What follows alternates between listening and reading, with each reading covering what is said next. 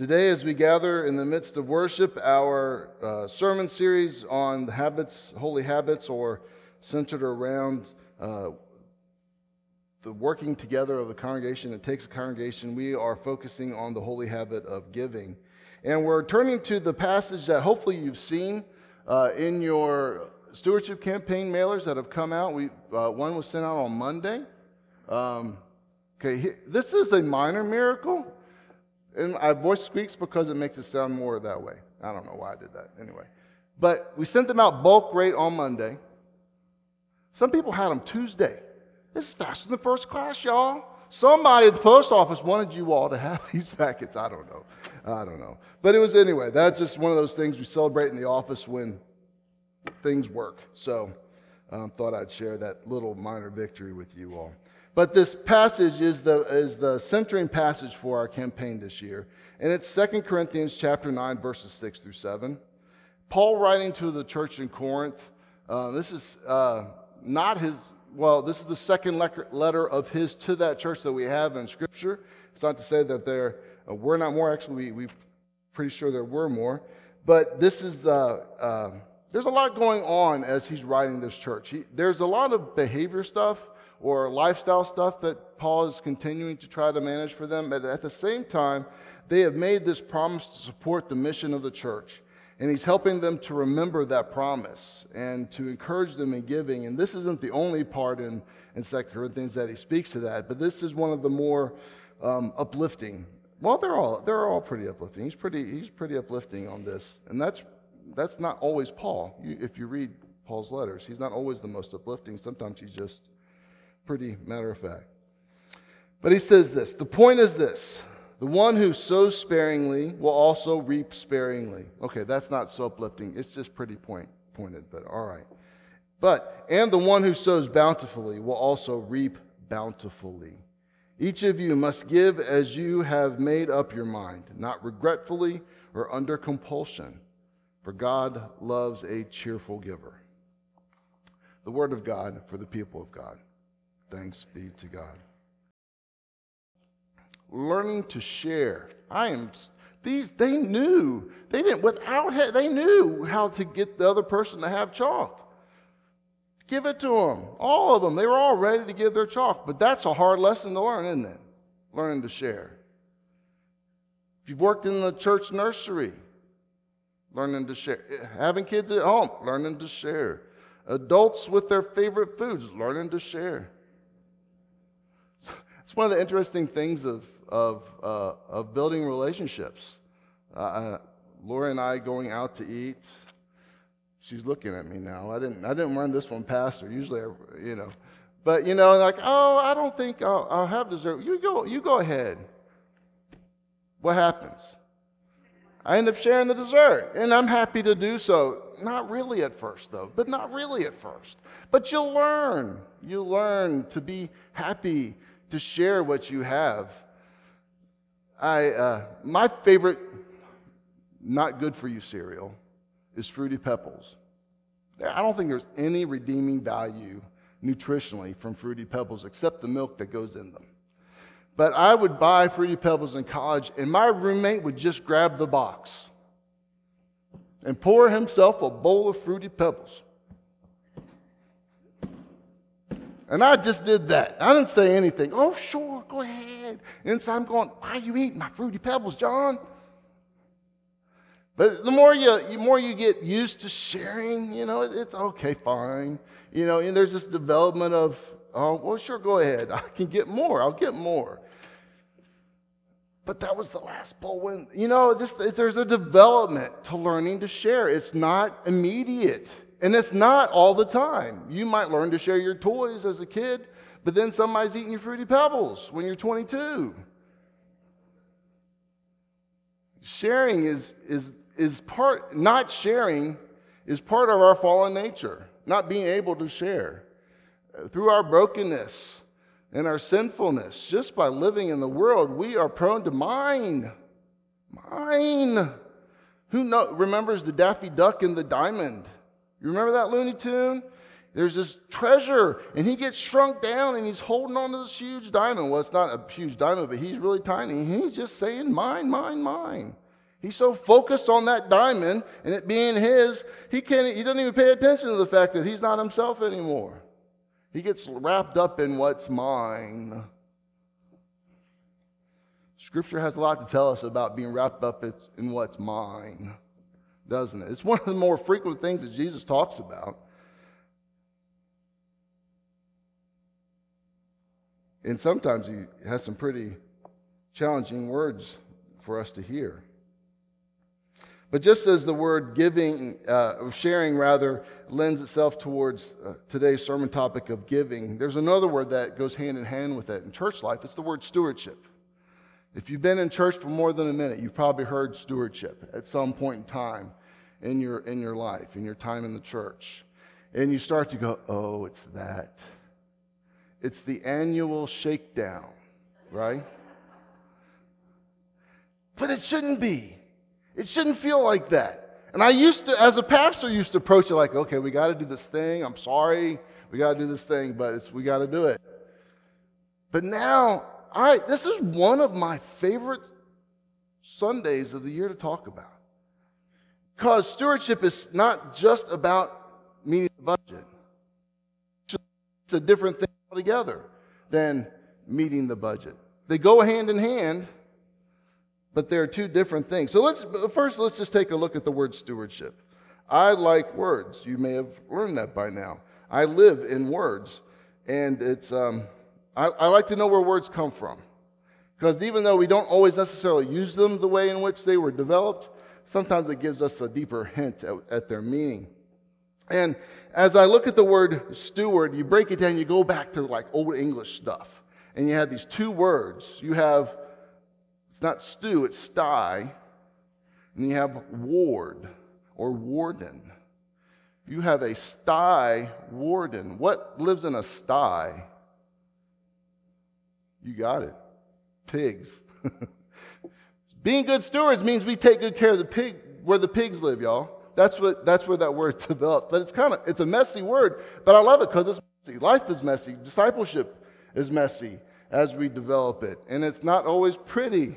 Sometimes it's stinky. Sties are always stinky, real ones, in my experience. But that's that where that word come from. But it, it had developed a greater meaning of stew or sty being household. So it's the guardian of the house. We guard the house. It's not very different than what God said to Adam and Eve in the garden. They're the guardians of creation, of the house. They're meant to take care of it. It's theirs to manage and to look after. It continues to say the same to us, and it's not just in a limited number of things, but it's in all things that God has given us to look after. We're to be stewards of creation, of our resources, of our time, our bodies, our relationships, and on and on and on. Anything that we uh, might think is part of us at any point in time, we are meant to be stewards of because it's passing through us. It's just ours for a little while, maybe even for a long time, but it's not ours forever. It's always with us for a while, and we're meant to take good care of it. In the church, at the, at the same time of this concept of stewardship, we wrap it around the idea of creating a budget for the church, for how the church's um, finances will be spent and determining ministries and priorities over the course of the coming year. And, that, and that's not a bad thing. There's a good reason for it. And it helps us to set a goal for giving that allows us to perform the ministries that we are led to pursue. And once we uh, are, finish that task, we end up with the fiscal responsibility to meet the budget. if you've been around churches for maybe three or four minutes, if you've heard stewardship, you've heard meet the budget, whether or not we are or are not meeting the budget, right? So we have this task that comes alongside, and, they walk parallel. And I have great respect for this meeting the budget. A dear saint, a, a, a friend who passed away several years ago, Stan Rogers, and he didn't come up with the same, but I, when, I he, when I think of it, I hear him saying it himself. If you're going to be a part of something, you, are, you should do your part. If you're going to be a part, you should do your part. And that's in my head of meeting the budget? Yes, that's part of our duty as being a part of, a, of an institution. We do our part.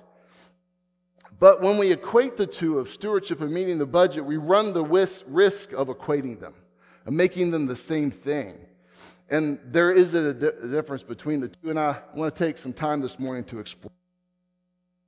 Now, being perfectly upfront about it, you know if you run a household, if you have bills to pay, um, without giving the, to the institution of the church, there are no lights, there's no heating or cooling or running water, there's no building, there's no staff, there's no chalk. Well, I brought the chalk, but there's no, you know, all the there's no pet bullets, all the things that all goes away eventually. Um, that's just the reality of it. Now, there are some things we could do as home churches. We could gather in people's houses. We could have Bible studies. We could worship together. But the great and wonderful things we do beyond that would all disappear. So, our gathered giving has a significant impact on what we are able to do for the kingdom of God. To provide places of, of consistent and ongoing uh, growth and learning and service and ministry together uh, that we can do on a much, only on a much smaller scale um, without giving to the collective church.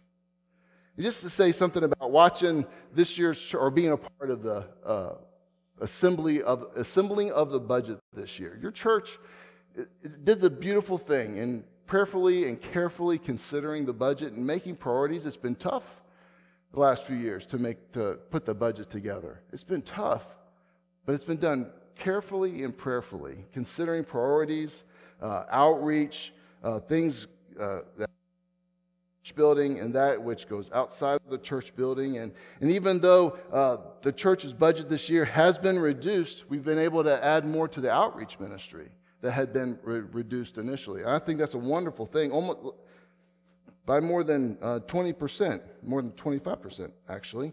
Somebody will check my numbers and let me know what, how wrong or right I am later, but that, those are round numbers, and that's all good. But this sermon isn't about the holy habit of meeting the budget. That's not what this is about. It's just a reality. That's part of the, what's going on behind the scenes and, and part of the life of church. But as your pastor, I'm less concerned. Now, this is this. Some people are to they're to clutch, they're to double clutch inside when I say this, but I mean it. As your pastor, I'm less concerned that we meet the budget than I am that you uh, grow in faith and mature disciples who are good stewards of what God has given to you for now. I'm less concerned about meeting the budget than I am about you being good stewards with what God has given to you. Now, don't get me wrong, I did not say I don't care if we meet the budget. I did not say that. All right? I'm on the record. We record everything now. I'm on the record for saying that, right? All right. But I just care less about the budget than I do about your faith journey. So let's turn back to our text.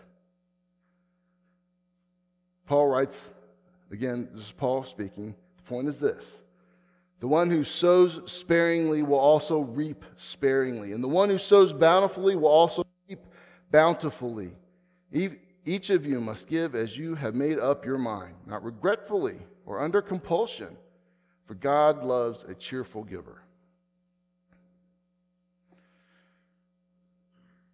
Of all the facets of a, a maturing disciple, a maturing follower of Jesus Christ, few give us metrics to measure that aspect. We can count the numbers of time we come to church, our frequency, going to Bible study, how many hours we put into service ministry, but being at a place and doing a thing and learning doesn't necessarily equate to discipleship. But Paul has given us a metric. And it's not a numeric metric, it's an internal attitude about our, our willingness to return to God a portion of that which God has given to us. This cycle of returning is really what giving is. We say giving as if it was ours to begin with, but really we're returning it because it ultimately started with God.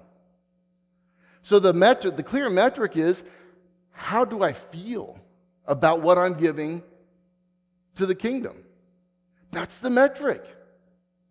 Now, we translate this word cheerful, and it, it almost sounds like we should be skipping down to the offering plate you know. It's not bad. You're welcome to do that. I'd love to see it. We're on video. Remember that, by the way. But ultimately, it means that we're giving without, without being grudged is about it, unbegrudgingly. That's a hard word to tie together, y'all. But that's the essence of it. It's not about um, the amount we give, it's the attitude with which we give. That's the metric. And there's a journey towards um, measurable growth as a good steward. There's a journey towards it because when we give, we start at different places, but for the most part, we give minimally. Plenty of people just come and they pay for their seat. I'm here today. Oh, I'll drop. I remember, I remember my friends going, oh, I was the year between college and seminary. I was still in Charlottesville. We were going to church. The plate came by. I put in 20 bucks. 20 bucks 30 years ago. It was a lot more then. And you'd have thought I dropped in a $100 bill, even then, or even now. They're like, oh, like, dude, that's, that's not even, that's, I, I, made, I made, that's not 10% of my tips. I was waiting tables at the time. That's not 10, anything to celebrate, but it felt, but it, in the moment, it felt really good. But I was paying for my seat. There's a lot more than a movie. I could, there's probably three or four movies in there right then. But I paid for my seat, and we just start there. You know, when you go from giving minimally to giving, you know, uh, well, not this is not necessarily all the, the growth part, but there are different ways in which we give. We, give. we pay for our seat, we give because we're supposed to, and there's certainly a lot of grudge going into it. Sometimes we give out of guilt, sometimes we give out of duty. Do, if we're going to be a part, we do our part. Um, but then we start to grow. We grow and we give in response to God's blessings, returning to God that which He gave to us to begin with. Then giving not simply uh, in gratitude, but giving in gratitude with joy and trusting God with what's left. Giving with joy your first fruits, setting apart that first part of your income. It's an intentional thing. And then growing to giving of the full tithe if you've been in church for maybe 10 minutes.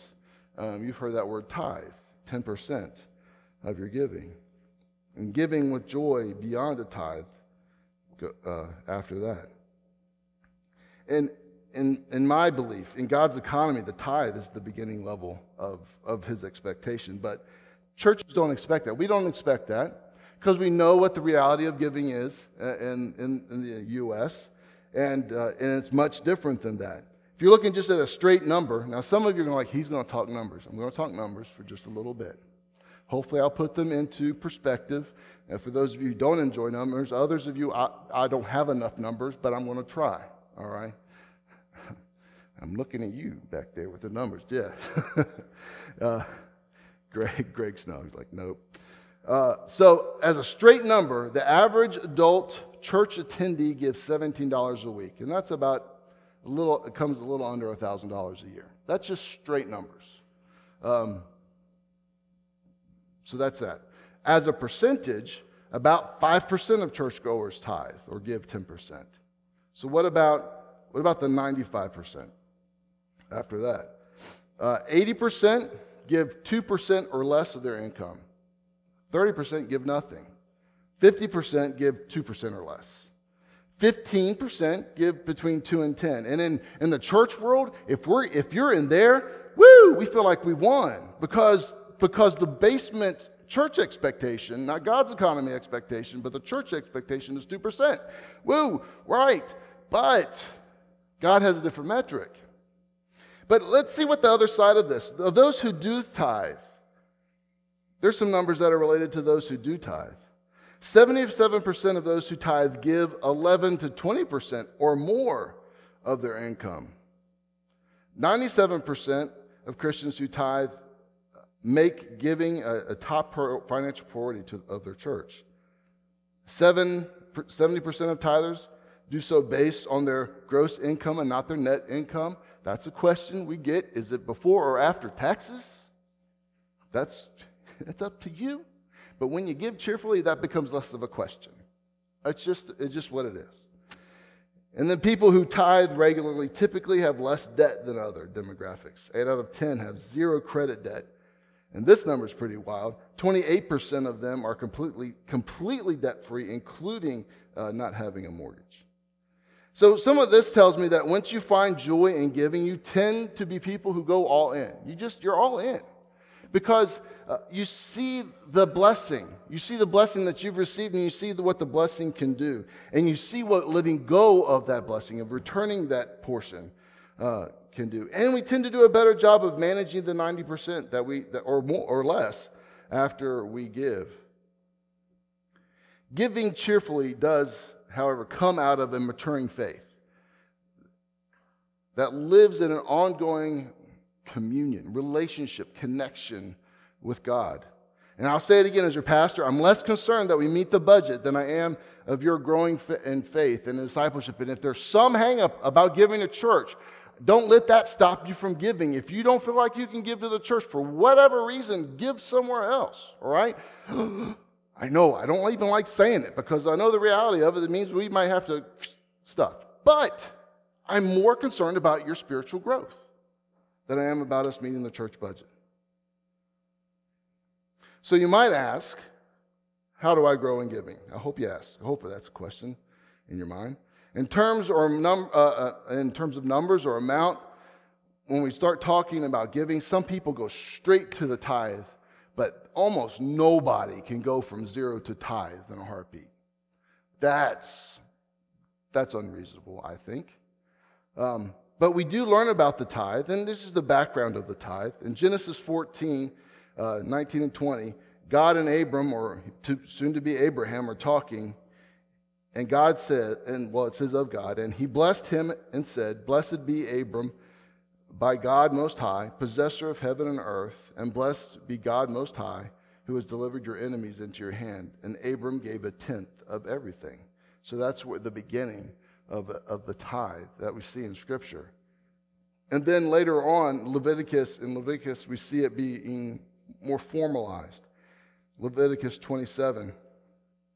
Every tithe of the land, whether of the seed of the land or the fruit of the trees, is the Lord's, and it is holy to the Lord. So we sometimes we start talking a tithe, but tithing's a lot. But then we start talking about first fruits. First fruits is, is the first part. It's about setting aside at the beginning, not waiting for what's left over. But that's that can be hard too, because if you've not been living that way, to learn to, to start to budget that way or to buy in to this first fruit living um, is hard to do as well. But this is where this comes from in Scripture. Nehemiah 10, we obligate ourselves to bring the first fruits of our ground and the first fruits of, of every tree year by year to the house. And then in Proverbs 3, honor the Lord with your wealth and with the first fruits of all your produce. Then your barns will be filled with plenty, and your vats will be bursting with wine. Very few can start with a tithe. More can start with the first fruit part of it, um, but that takes a willingness to, to, to schedule your sacrifice, because that's what you're doing. You're setting aside your sacrifice at the beginning. And if you've not been living that way, that's a, that's a definite change of spirit within, a definite turning of attitude. And that attitude turn, I think, begins first with this concept of cheerful giving. It just starts there. Giving to God joyfully, um, respectfully, non begrudgingly, because you understand the source of it. You see that God has given to us, and you're returning a portion of it as a thank you. That is a gratitude offering. So that then God can take that again and multiply it once more and to continue to further the kingdom of God, sharing the good news spreading the gospel, helping us to grow in faith, and helping to serve others.